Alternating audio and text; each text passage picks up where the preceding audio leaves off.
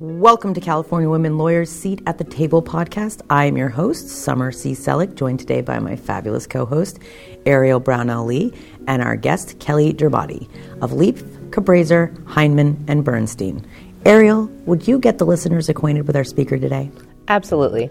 Kelly is managing partner of the San Francisco office of Lieff Cabraser Heimann and Bernstein LLP. She chairs the firm's employment practice group and specializes in class and collective actions on behalf of employees. Kelly is nationally recognized advocate in the areas of pay equity, Me Too, and diversity and inclusion. She has prosecuted numerous cases challenging unfair hiring, promotion, compensation, and performance systems. The Daily Journal observed that Kelly's values have translated into real workday value for lots of people, people who have won better job opportunities from companies like Abercrombie & Fitch, Home Depot, and Smith Barney, or monetary damages from banks that have engaged in predatory lending and servicing. In 2012, Kelly served as president of the Bar Association of San Francisco. She is a member of the College of Labor and Employment Lawyers and the American Law Institute. The Daily Journal has selected Kelly as one of the top 100 attorneys in California, top 75 labor and employment lawyers in California, and top 100 women litigators in California. Kelly received her BA degree from Harvard University and a JD from Berkeley Law School. She clerked for the Honorable John T. Nixon in the U.S. District Court for the Middle District of Tennessee before joining Lieff Cabraser. Kelly has been named as the 2019 recipient of the Margaret Brent Women Lawyers of Achievement Award by the American Bar Association. Welcome, Kelly. We're so excited to have you. Thank you so much for joining us today, Kelly. We really appreciate it. Yeah, happy to be here. So, first thing I want to talk about is what an eventful summer that you have had. You won the ABA Margaret Brent Award. You were the keynote speaker at California Women Lawyers Annual Conference.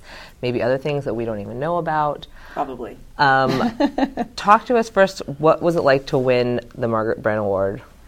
Wow. Yeah, completely surreal, and I felt sort of awestruck being there. There's a lot of lists and whatnot that people can get on in all kinds of professions, and there's lots of listing organizations.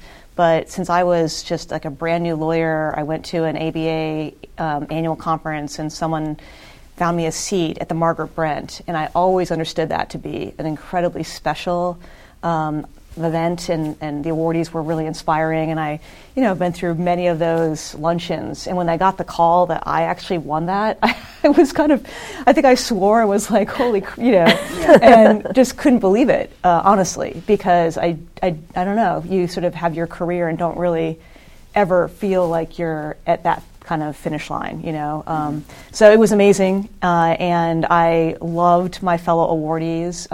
There are a few people on the stage I didn't really know, and I've gotten to know since, and that's been really kind of fun. And then I've known and sort of been in the same circles with Julie Su for my entire legal career. We're kind of the same era, and I just adore her so much. So it was just a thrill to share that moment of friendship as well, that she was there, and she's awesome. So, yeah, that's great.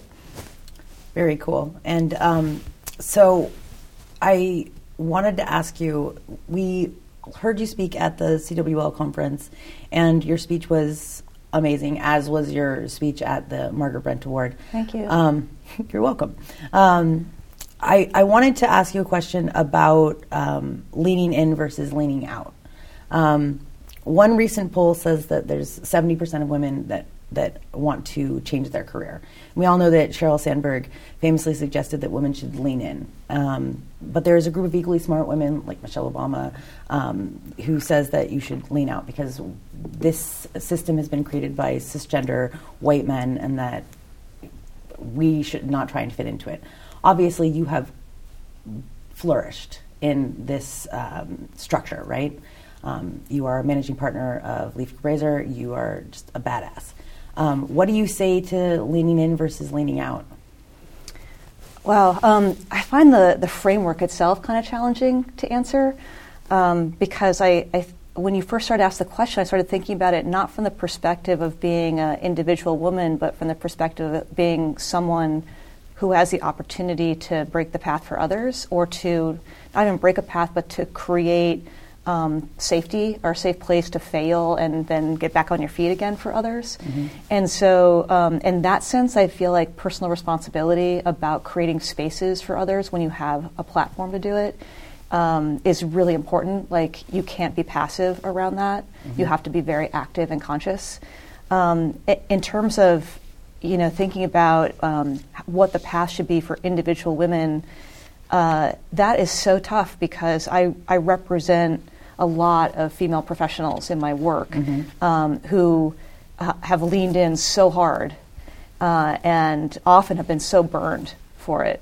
And yet they still come forward and they file litigation and they want to make the world a better place for, you know, their sons and their daughters and to have female role models. And I find that really inspiring. But I also absolutely recognize the criticism that the institutions that have been created are not set up for people like us to succeed, and there are so many tripwires that are there for people like us, and I mean us like women or diverse people of any backgrounds, women of color, men of color, LGBTQ. It's very difficult to win a race when the race is rigged. Yeah, mm-hmm. When the goalpost keeps moving. Absolutely, all the time. So I accept the concept that we have to fundamentally challenge the system, always. But I also think that there is a role for the people that lean in to also create those spaces where the systems can be more adaptive. Absolutely, I think that's... And I think that's something you talked about in your CWL keynote speech that you gave, talking about in your sphere of influence, how can you affect change yourself? And I thought it was very interesting. You talked about two ways to ensure pay equity in an organization. Yeah. And the two ways you talked about that was to publish everyone's salary, so there's complete transparency, and also the other way to have monitoring and reporting at the highest levels of the organization. And I know that you said you go through and look at everyone's pay at your firm every year. Yes. Talk to me about those two different ways and what organizations you think each one would work in better? Sure. So obviously, if everyone knew what everyone earned, you would eliminate pay gaps pretty quickly because people could self-enforce. Mm-hmm. It would be obvious to them. But that's not the system we have, at least not in private institutions, which is, you know, a huge part of the workforce. And so I see some of the legislation that's been happening in California and elsewhere where people are becoming more entitled to get pay information. So applicants now in California are entitled to get the range for the job that they're seeking. That law oddly doesn't actually specify that that's true for incumbent employees to get that information, although the same rationale would apply. And it starts us on a path of transparency because obviously right now people can make assumptions, but then if they go into court, they have no credible basis to say I was paid less. Mm-hmm. So that's one way, and I think we have a lot of work to do on transparency. The second way is monitoring.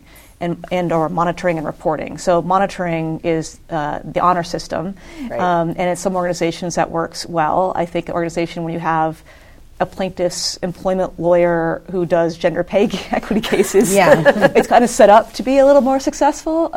You gotta keep your own house clean first.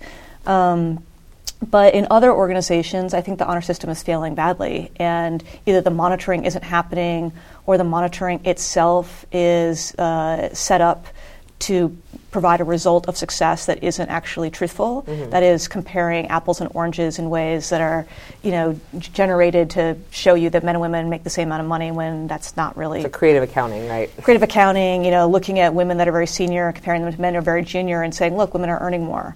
That's the kind of stuff you see in a lot of, you know, pay audits. There's obviously a lot of work being done on the legislative side and the regulatory side to figure out how to get companies to actually report out their gender pay gaps. And you see that happening overseas, you know, in the UK and now in other countries. There are being efforts to have companies report at least on a quarter level or quintile level of their pay structure, like in this quartile, what is the gender pay gap? In the next quartile, what is the gender pay gap? And it's really rough justice because it's baking in all kinds of seniority and other issues, but it's public. And so you see, like in the big banks, these massive gender pay gaps, and they're even much worse around bonuses than around base pay. And of course, that's made the public very upset with a number of sort of household names. And now those companies are scrambling because even though you can criticize the, you know, big generalities of the reporting, the end result is that there are some companies that look pretty good and others that look really terrible, and they got to, you know, answer to it. And so we don't really have anything comparable yet in the U.S., but I think there's going to be efforts, you know, here in California. There were efforts by the EEOC and labor until the new EEOC commissioner just came in and basically wants to gut the approved pay reporting that was going to happen. So, you know, it's like a stay tuned thing. But there's so much effort now to work on equal pay, and I think people recognize that you can't trust the fox to, you know, guard the chicken coop. Like, we companies aren't doing it. So we have to find other ways to enforce transparency or require some type of regulatory accounting. And that transparency just seems like the best place to start, maybe, while we figure out how to get people to report out honestly. Yes. But I know in government organizations there's a lot of pay transparency, right? Like, we know what the judges make, we know what... So do you think that in government organizations there's less of a problem there because the salaries are published? I think there's very little problem there in base salaries. I think the problem in the public sector can be bonuses. So, you know, retention bonuses can be an issue. There's actually a Ninth Circuit case involving a woman at a public university, professor, who has an equal pay claim. And basically the university had a habit of paying male professors, these retention bonuses out of fear they were going to leave or threat they were going to leave. And the end result is that men doing the exact same job are earning more, and, you know, women are, you know, famously more loyal, don't move as much in employment, and they're getting penalized for it in these sort of back-end ways that companies come up with compensation tools. So I think that's an issue that has to be studied in public employment, but we get both of those in private employment. You get the signing bonus, you get the retention bonus, you get the bonus. Right. You get it from all directions. All directions, yeah. Got it. I feel like there's been a real push recently, or at least I've noticed it, from trainings versus monitoring. So before it was, well, let's train people on how to be equal and understand diversity and what have you. And now it seems like, no, we have to actually monitor it. Trainings aren't working. Yeah. Do you have anything to say about, want to elaborate on that? Yeah, I mean, I think that we had to first figure out what the question is that we're answering. So if the question we're trying to answer is how do we make a company a place where, you know, diverse people, women of all races, men of color, et cetera, are, you know, having a fair shot, getting paid equally, same opportunities, getting promoted as frequently, and being retained. Training isn't doing that. Training's not creating those things. Monitoring is the only way to ensure those outcomes. If training is intended to help a culture learn about issues so that the culture can be taken along a road of becoming more actively inclusive, more consciously inclusive, then training might be a way to help to soften up people's resistance to thinking they don't need to learn.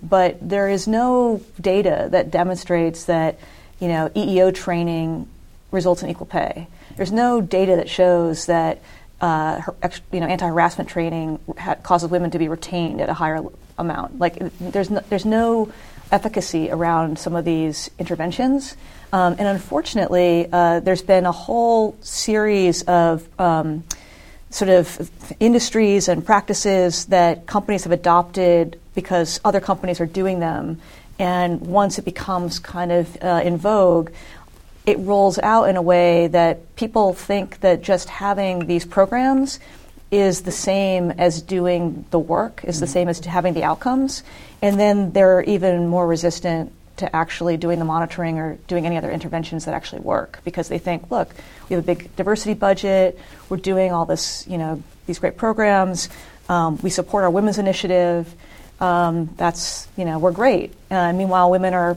you know, leaving at higher rates than men, mm-hmm. women are still being sexually harassed, women aren't being promoted, there's a glass ceiling, they're not being paid the same, you know, none of those things are actually being addressed. I do think that the experience people have had anecdotally, plus the data that's been developed through social science, has caused people to really question all of the energy that has gone into this one area, which is sort of this training and programming, as opposed to actually centering the responsibility for a fair and inclusive culture in the C-suite, in the senior leadership, in the senior management, and making it their everyday front and center job to ensure that that workplace works for everyone, and to not silo that someplace else in the programming. Cool. I was talking, another concept that you have around equal pay, which I was talking with Ariel about last night, actually, is the concept of lockstep. Oh, that was the next thing I was going to bring up. Because I brought it up to Ariel, and we were just, when you brought it up at the conference, I remember my mind was sort of blown. I was like, whoa, we can do that? They can do that? And so I was hoping that you could explain it a little bit to the listeners and show what Lieff Cabraser does, because it's shocking. Like, I don't think a lot of people know that exists in big companies. Well, so, you know, please. I can talk about my firm, but also talk about kind of the law. You know, the law requires that people who are substantially similar or doing substantially similar work are being paid the same. And so what goes into that? You know, it's like your skills and experience, kind of the duties of your job. And so thinking about, just start with a first-year associate lawyer, mm-hmm. you know, straight out of law school, they have no prior experience as a licensed lawyer, they really, there could be no possible basis to pay one of them differently than the other. They're doing the same, you know, I'm talking just base pay now. Yeah. They're doing the same thing. How would that change for a second year or a third year or a fourth year? Like, to our mind in our firm, we lockstep raise people at each level as they go up in the associate ranks, because we see their skills and their talents being the same. We're asking them to use the same skills. Now, some people are going to perform more efficiently or will be better at certain tasks than others. It doesn't change the nature of the work they're doing or the educational background that is required for them to do that work. So we just decided that we didn't want to leave to the charisma of the particular partner who was advocating for an associate to see if associates would be treated fairly. We wanted to ensure from a top-down standpoint that we locked associates into categories by their class year that would pay them commensurate with their skills and duties. And then we told associates, that's how we're paying you. And I don't think we were expecting any kind of like backlash or anything, but we actually experienced like a great amount of appreciation, mm-hmm. and associates saying that it was such a relief. Yeah. Like, especially like female associates saying, I just was really happy to know I didn't have to worry if I was being paid differently than someone else. And the tricky part has happened when we have, let's say, a lateral third or fourth year associate, and he or she has, you know, some wonderful clerkship that they've done, and they've worked at some fancy firm that pays them, you know, gobs of money, and we have a different structure in our firm than the management firms that pay the gobs of money. And so we look at that and we're like, are we going to bring this person in? We can't pay them what they're making before. They don't want to make at our structure, even though they could make partners sooner and there's more in it for them on bonus. We then ask the question, are we going to upset our entire structure to bring this person in? Because if we bring them in and pay them more, we're going to pay everyone more. It's going to shake up our structure.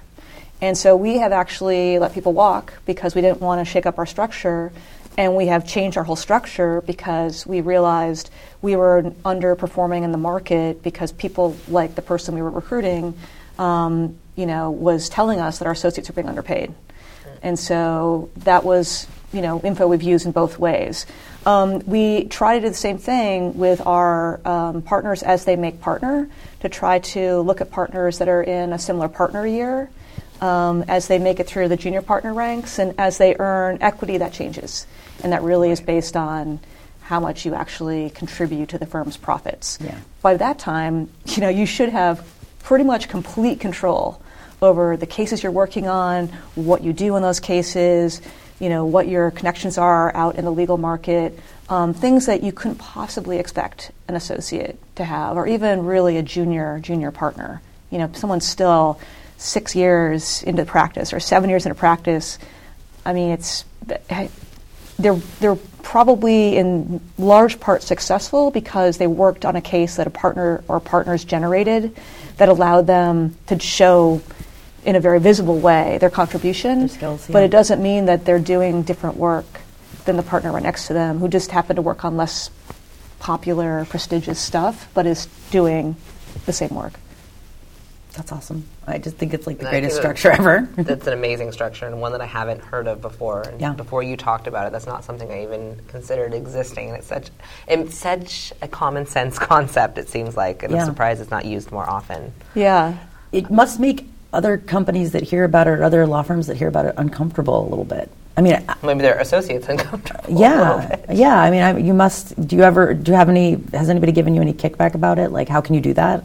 Yeah, I mean, what I've heard other people say is we really like having, the discretion to, decide who's really the talented person, or, who's really helping or what have you. And I'm like, well, if you have a bonus that recognizes different levels of performance, or you are a billable hour shop and, you want to reward people, based on some level of performance along just billable hours, which I'll have my own critique of that. But yes. If that's your thing, you can reward that. But if you're talking about what people do when they arrive at work every day and what it took them to get to that job, how do you put person, A, working on an employment case getting paid differently than person B working on an antitrust case? Like, that makes no sense to me. They're doing the same job. They're just working on a different subject matter. Right. So, or person A, even worse, working on an employment case being paid differently than person B working on an employment case. And they're in the same class year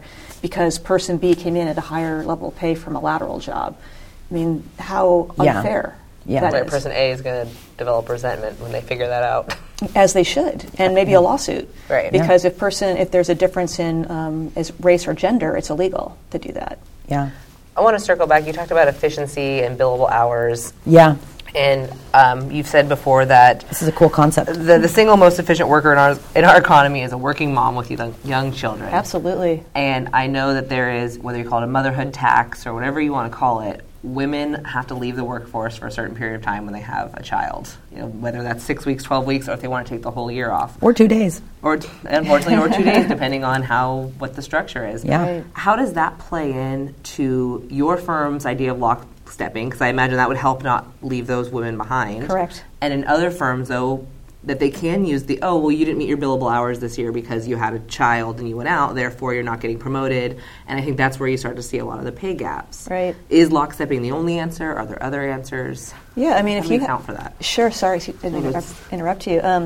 If you have a billable requirement, why can't you gross up the billables to account for the rest of the year? Like, so if someone's out for, 4/12 of the year, you just gross up the rest of that year to account for those missing, as if the person was on the same pattern. Mm-hmm. They'll tell you what their billables were, hypothetically. It doesn't seem that hard. It is math for lawyers. So I'm sorry. And I think, again, we don't have that. We keep studious time, like we had to give our time records to judges who can critique them. So I think in some ways we're even harder about timekeeping than a shop that sends bills to clients. Mm-hmm. But we prize people that do great work efficiently, because the person that does a great job longer than the person who does that great job, shorter, is a less valuable worker to us, because the person that does things more efficiently can obviously take on more things and can diversify the risk across our cases. Mm-hmm. In the billable world, the almighty, billable hour, I think, ends up penalizing the efficient worker, and certainly penalizes people that have other duties outside of work, whether it's caring for aging parents or, a relative who's disabled, or, they themselves are recovering from cancer. I mean, whatever is going on, much less having kids, which is like the common thing, which falls disproportionately on women. That's a really big problem in terms of evaluating who is your most productive person. Because if your most productive person is just purely the person that logs the most hours, that's always going to screw with people that can't just stay at work 24/7. And I think it's a real loss to the profession because, again, the best people, the really efficient, good people, are being judged less productive under that system. Yeah, I think that's such a fantastic take on it. I could not agree more. That when you're in law school, and even before you go to law school, you look at lawyers, and it's like this: oh, you have to always be there. You'll never make partner. You'll never do anything unless you work, 16 hours a day. And a lot of people just can't do that. They have parents, children, other things. Yeah, it's sort of encouraging, I suppose, that the people that are, the millennial generation, and I include millennial men in the comment about this, are resisting this idea that you're supposed to put work first and that you have to be, a career person to be successful in a profession, and that there's more to life, right? And so I embrace that. I think that's been really healthy for our profession and others to have people say, look, I want to make a career here, or I want to have this be my profession, but I need to be a fully actualized human. So I want to go to art class, yeah. And I want to take 2-week vacations where I turn my phone off, and I want to go on parental leave where I'm actually on leave, mm-hmm. and I'm not being called every day to do a little this or that. I want to go to the gym, all the things. Self-care. Yeah, you need to have it. Longer, and you don't burn out, right? Absolutely, and you're happier, and I think you're fresher. You don't make the same mistakes, and mm-hmm. you're probably less prone to use alcohol and drugs as a release from all that tension and anxiety that people that are doing nothing else undoubtedly are building in the profession. So, I think those are hopeful things for us as lawyers, but at the top levels of organizations, if there's still resistance to people having a life, it's going to trickle down to be not fully acceptable for people to make demands. Yeah. I brought this up earlier when we were off microphone, but one of my favorite things that you've said is a quote, because so often cultures that disrespect women in the pocketbook don't stop there. That's exceptionally true. I mean, that seems like how you practice, right? You find the people who are disrespecting women in pay and also in sexual harassment and all different types of ways, and you sort of are the, what do they call you, the dragon slayer. Yeah.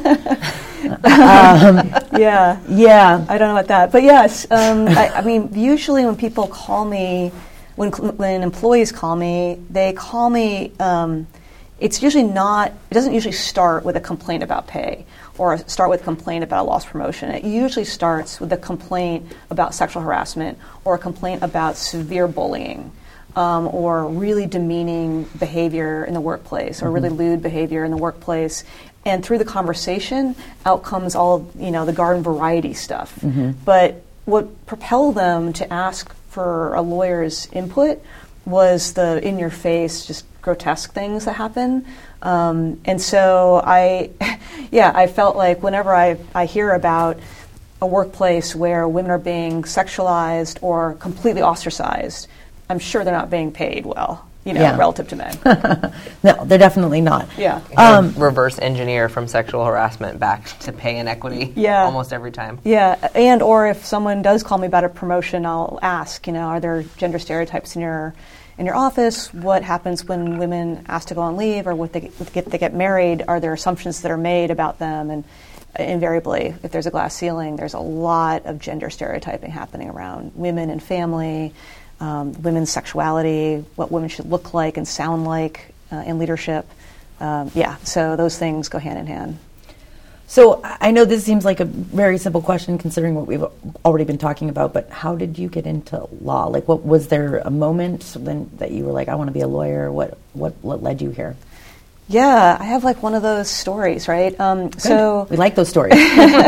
Yeah, so I was in college, and I thought that I wanted to be a doctor because my brothers wanted to be doctors, and I thought my brothers were, had a great idea, and it would be really cool to help people. And then I wasn't really that great at science, and I was sort of frustrated around that, and I didn't really know what I wanted to do, and I took time off after my sophomore year in college, and I went to work for Senator Ted Kennedy down in D.C., and it was all kind of a great time to take off because I was just coming out as gay at the time, and it was 1987, and at that time, Robert Bork got nominated to be Supreme Court Justice, and so I was assigned to Kennedy's Judiciary Committee office and assigned to work doing background research on Bork. Mm-hmm.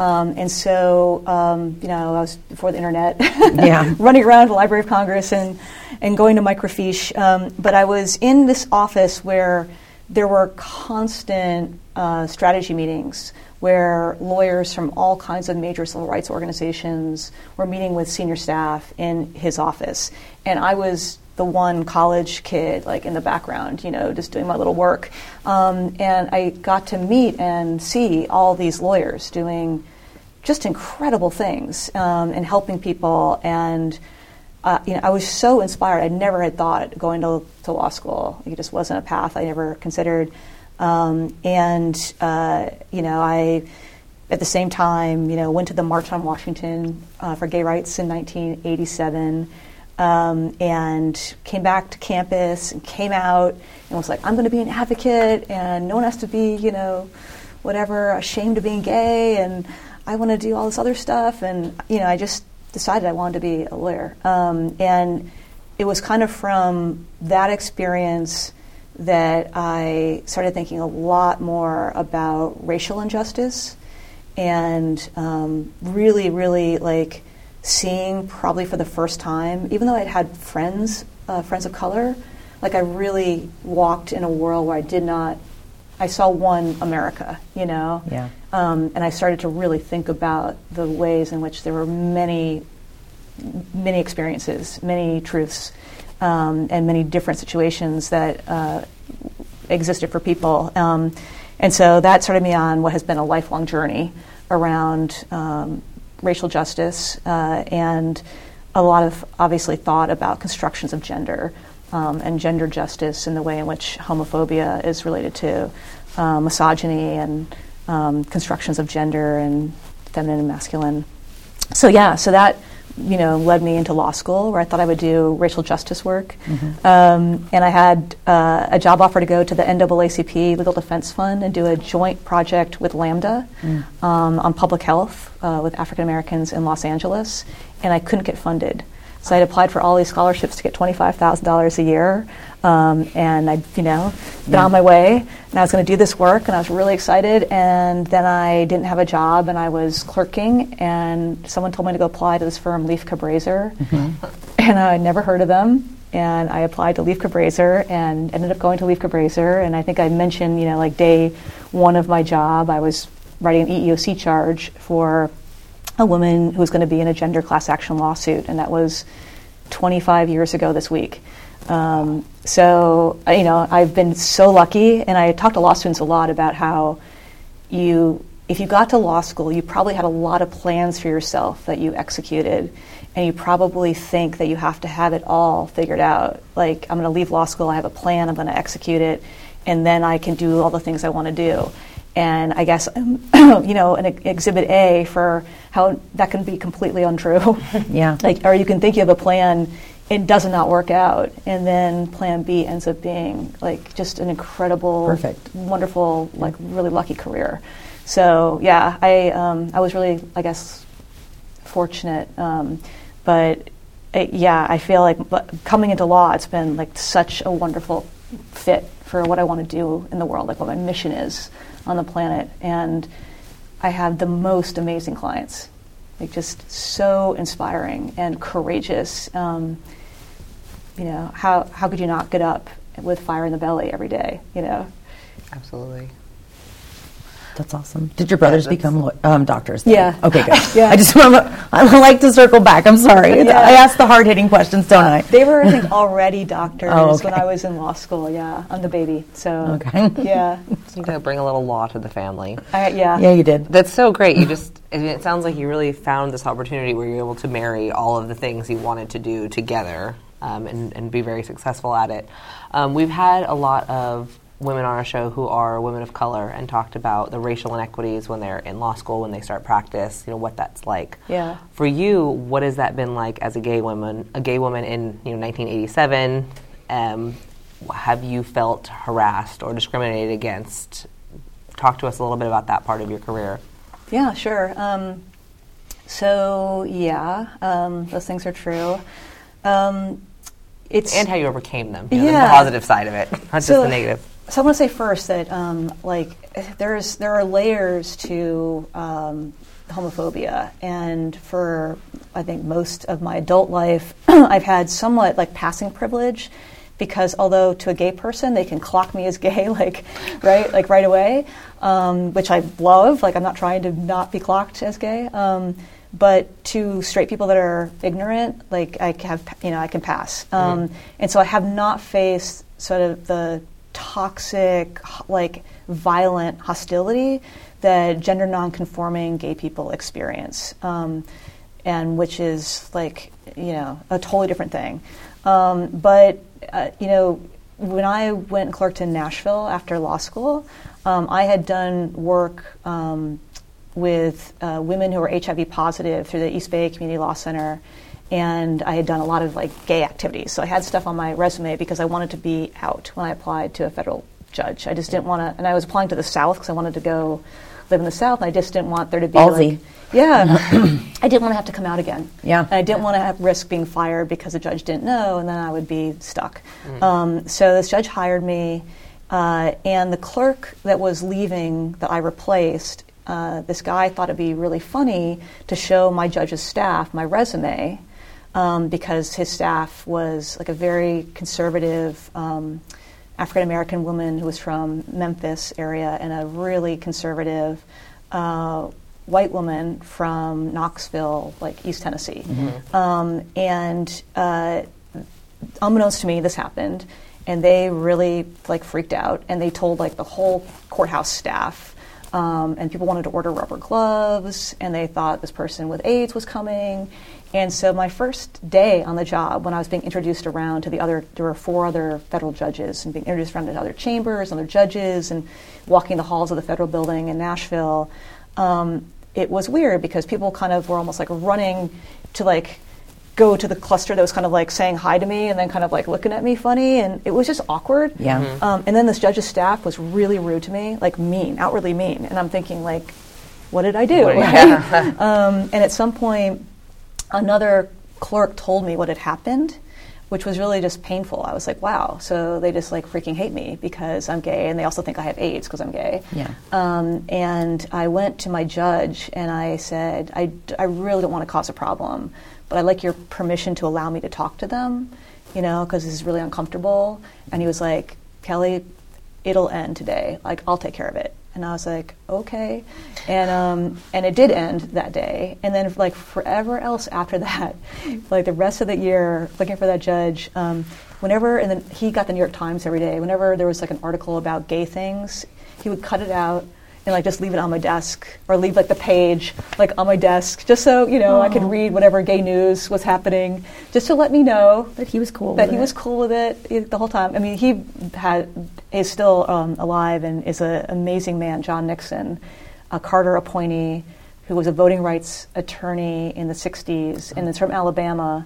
Wow. And Bobby Kennedy asked him to go down to Selma, to basically make sure King wasn't going to be assassinated, but to basically, be down in Selma for 5 months around the march. And he just loved diversity and difference, and is just a naturally curious and comforting person, like a consciously inclusive person. So I had actually an amazing year clerking for him, but it was one of those things where you're like, wow, I am like out here in the ocean without a paddle in Nashville, Tennessee, and it's going to be really scary. So I'll tell you, when I had my interview at Lieff Cabraser in January of that clerkship year, and I was sent to go meet with Elizabeth Cabraser, and we just started talking about, you know, how she came out in the middle of, she was in a complex class action in Alabama, and people were going around, all men, going around saying what they were missing at home. And she talked about how she was supposed to be showing up for her second parent adoption of the child she and her wife were adopting, and she's trying to convince the judge she's a fit parent, but she's late because she's, you know, coming from the airport or whatever. And so she was just telling this kind of like funny story, but also a coming out story in Alabama. And I was thinking, this is going to be so nice to come to this law firm where this is the senior female lawyer, and she's gay and she's doing the work. I have not had a bad gay experience at Lieff Cabraser, that's for sure. Yeah, clearly. Lieff Cabraser is a great firm. We've heard really lovely things from all the people who've worked from you. Oh, good. Worked with you, by the way. Oh, that's great. Yeah, very proud of the place. That's absolutely disgusting to hear what the people did on your first day, but it's good to hear that you had such an ally in your judge who nipped that in the bud and it stopped. Did you feel inclusiveness from the other people in the courthouse after that? Or just tolerance? Did they learn, tolerance versus... Yeah, I'd say to a good degree. And what also helped is that my co-clerk, whose name is Kim Robinson, and Kim is amazing. She's a really good friend still. Kim is an African-American woman from Queens who at the time had finished Harvard Law School before she went off on a Fulbright to South Africa, where she still lives. Wow. And Kim, who's straight, and I became really good friends. And we would run around Nashville together. Like, she was my best pal in Nashville. And Nashville is so racially segregated that when we were together, we'd either be in places that were all straight and black, or places that were gay and white. And so we just screwed everyone up all the time. The head public defender in Nashville, Mariah Wooten, amazing woman, African-American woman, and the judge's deputy, Mary Connor, and Kim and I, and other black lawyers that were in town would go out.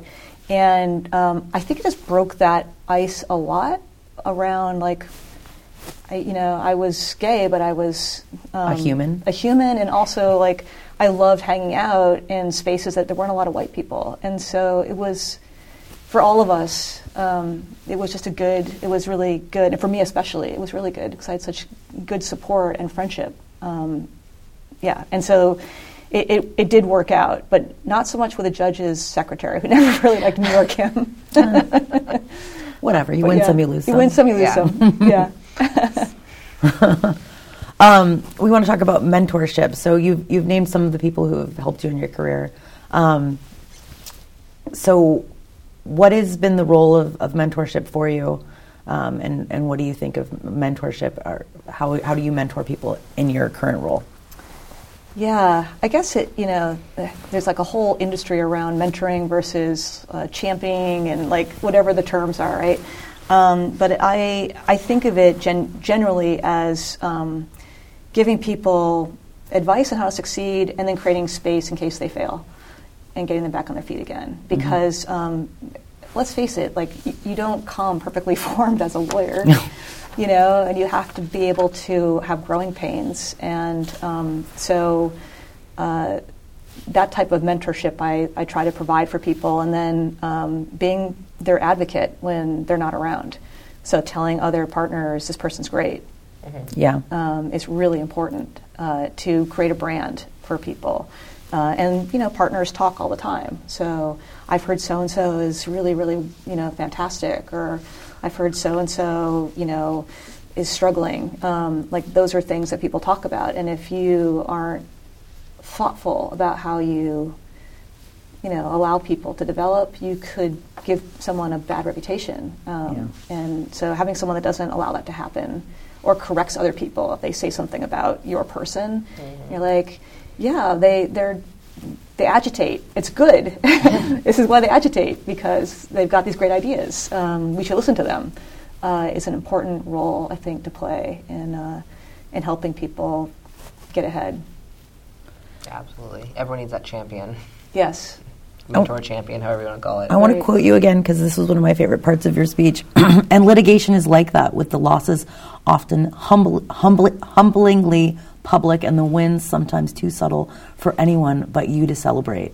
I mean, wow. I mean, that really, it hit me because it's so true. I mean, when you win, it just feels like, oh, I won. And then you just get up the next day the next and you have to keep moving. Like, it's one of the things we've asked a couple of our people who are on this podcast, like, how do you even celebrate the wins? It seems like we get stuck in the failures so hard, but we don't ever, like, stop and just think about the wins. How do you celebrate? Do you? I think when I was a little bit earlier in my career, I reacted to both winning and losing more strongly. Mm-hmm. I remember the first time I had a denial of class certification in a race discrimination case. I just felt depressed for like a year. I just felt so upset for the clients. I felt so bummed because the case was so good, and I was mad at the judge. And that's really not a recipe for longevity. Yeah. And so I think I just tend to respond to both kind of levels a little less strongly and try to stay a little bit more centered. Mm-hmm. So if there's a victory, like, yes, mm-hmm. like whatever, high five people. But if there's a loss, try to model for people around that it's going to be okay. Yeah. Like, we can bounce back from this. There's another day, let's be strong for the clients and figure out if there's another move. In most part, there's just lots and lots of frustrating disappointments, and ultimately you can prevail, but disappointments can, really interfere with your sense of happiness. Yeah. They eat away at your self-esteem, especially if associates maybe think that the partners are unhappy with them. That's going to give them a sense of being on edge, that they maybe couldn't perform properly. So I will make the assumption, tell me if I'm wrong, but I imagine that you're not coming down on your associates crazy hard if something goes wrong in court, right? Oh, no. You're there to lift them up, tell them that you've been there, tell them your story. Yeah, I mean, I think for the most part, it's figuring out, like, what role did I play in whatever went poorly? So right there, just the responsibility you're taking for someone else's failure is amazing, because managing partners, that you don't do that. Don't do that. That's just... Yeah. Right. No, I think, that's sort of the, everything, the buck stops with me. Can we clone you, is what I'm asking. Yeah. Well, I'm not perfect, I have my days. No one's perfect, but can we clone you? Yeah. I mean, if it's my case, or, I mean, I'm on the case, I look at everything, or, I'm responsible for the strategy. So if the strategy was a bad strategy, how can you even start to blame someone else for that? If the strategy was a good strategy that was executed poorly, how do you help a person next time do it better? Mm-hmm. But also making sure you don't put people in situations that are too big for them. Yeah. I try to give associates who haven't had a lot of experience on their feet in court, like, easy opportunities that either, it doesn't matter really. I mean, it would be great if we won, but if we lose, it won't blow everything up. Yeah, so it could be a very challenging argument. Let them have it, but so what if if it doesn't work out? It's okay. Like, and I tell them that it's okay. Like, well, nothing bad's going to happen here. This is for you to figure out how it feels to do this. And if they're successful, then it's great. They just gain a little bit more confidence. And I think the same is true of depositions or anything.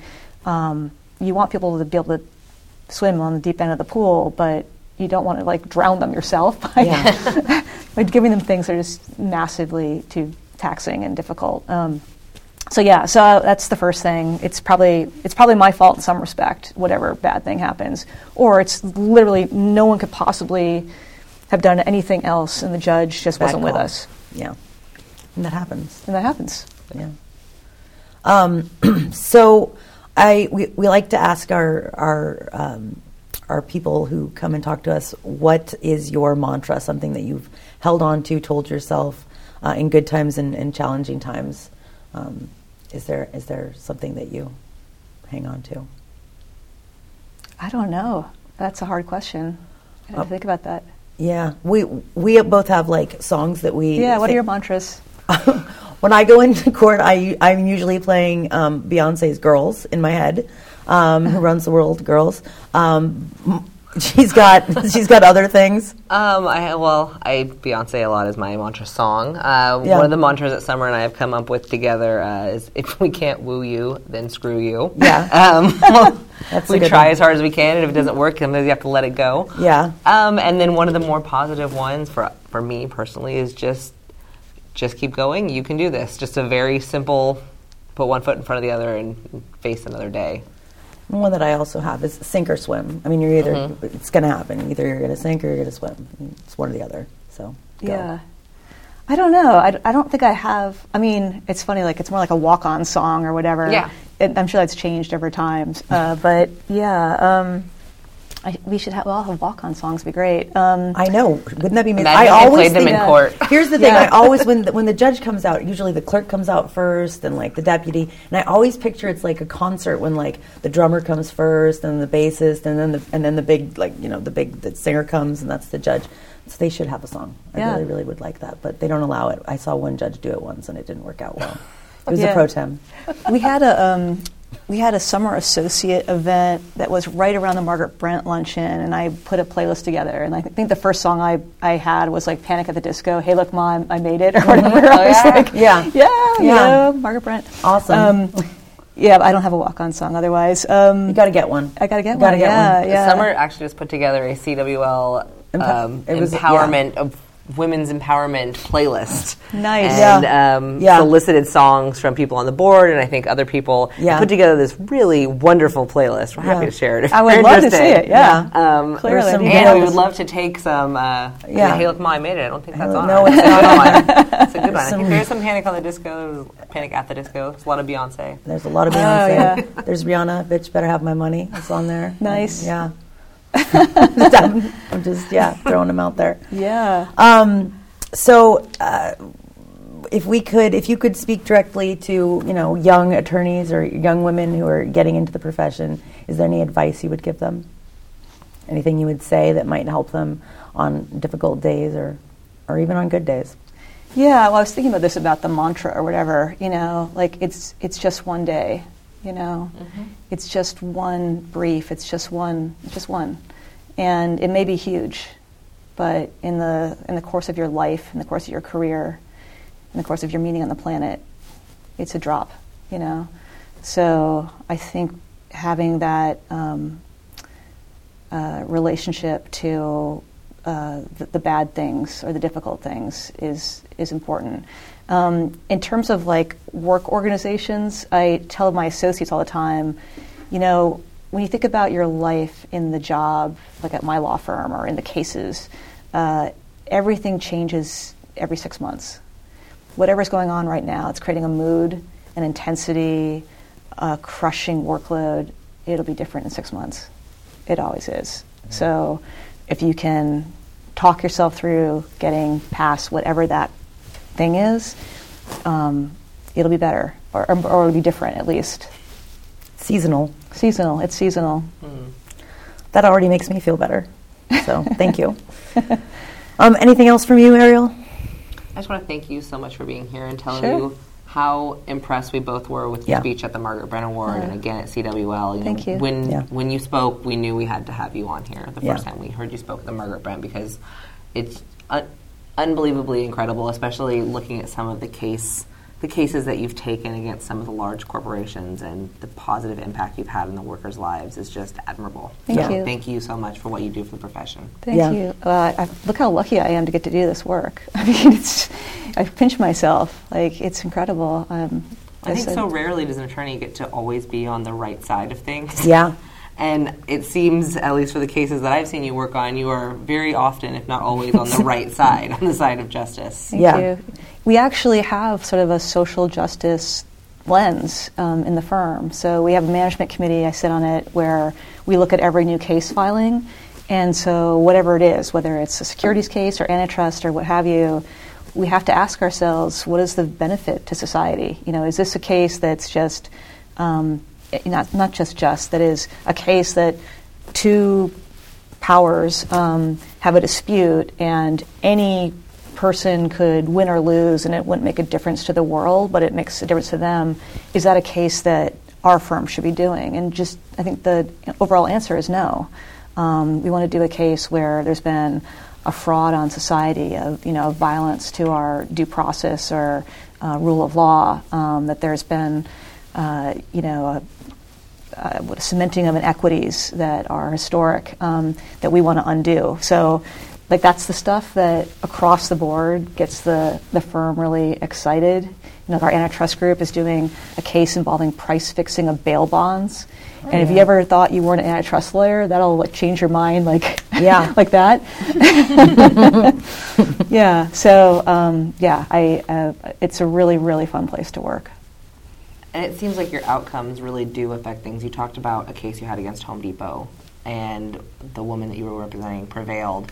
And I think you in fact said that because of your case, the way that Home Depot handled their management ranks over the next 4 years drastically changed. Employment, even. And their employment, everything, the way that they were hiring, promoting, all of those things changed because of the case that you took. And that's great. You're bringing accountability to power.